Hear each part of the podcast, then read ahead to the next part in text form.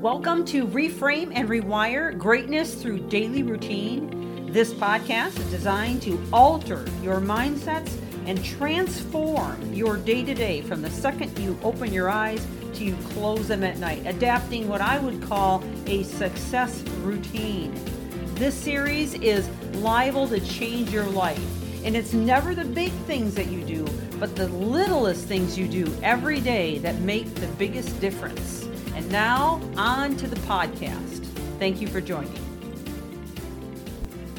Welcome back as we continue in this series on bulletproof confidence.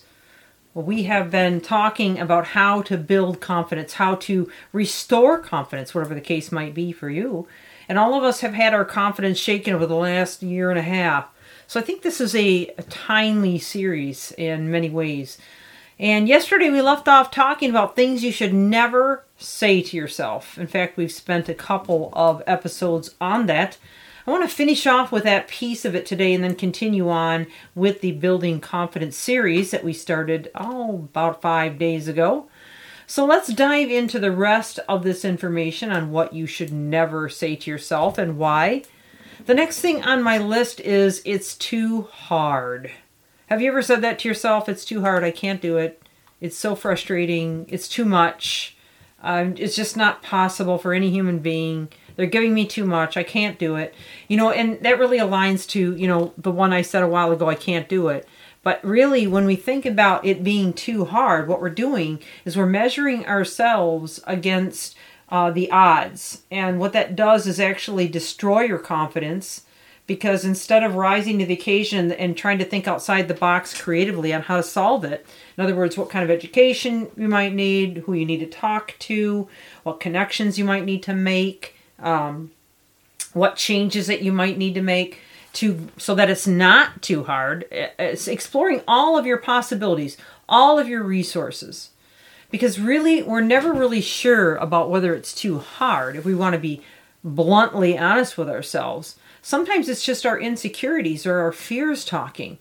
Remember, the power of the mind is incredible. And we've talked in the past many times throughout all the different podcast episodes that I've shared in series uh, that we can rewire our brains. So, in other words, if you're willing to apply yourself to something new, you can create new wiring in your brain and unwire whatever is defeating you.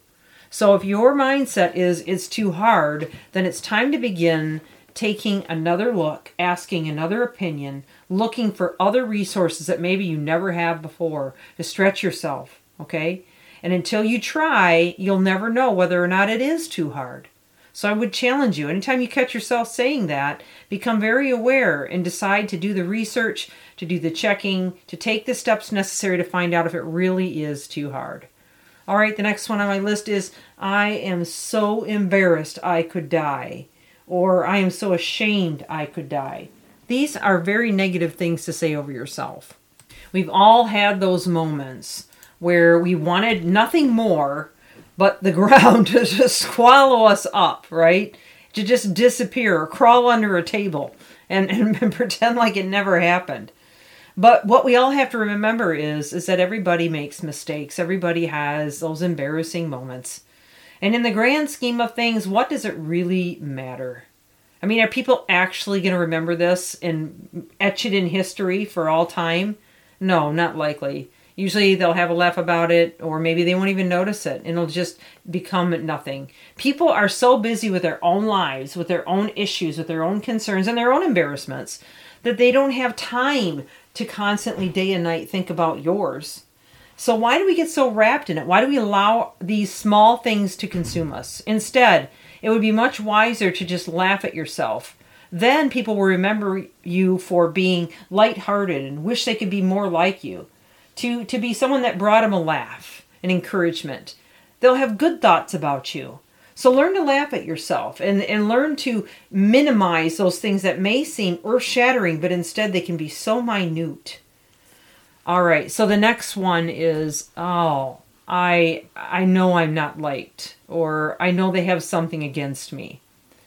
Well, maybe somebody didn't return your email or call in the time frame that you thought they should, or maybe you didn't get as well thought of for that last event or project and you weren't acknowledged for it.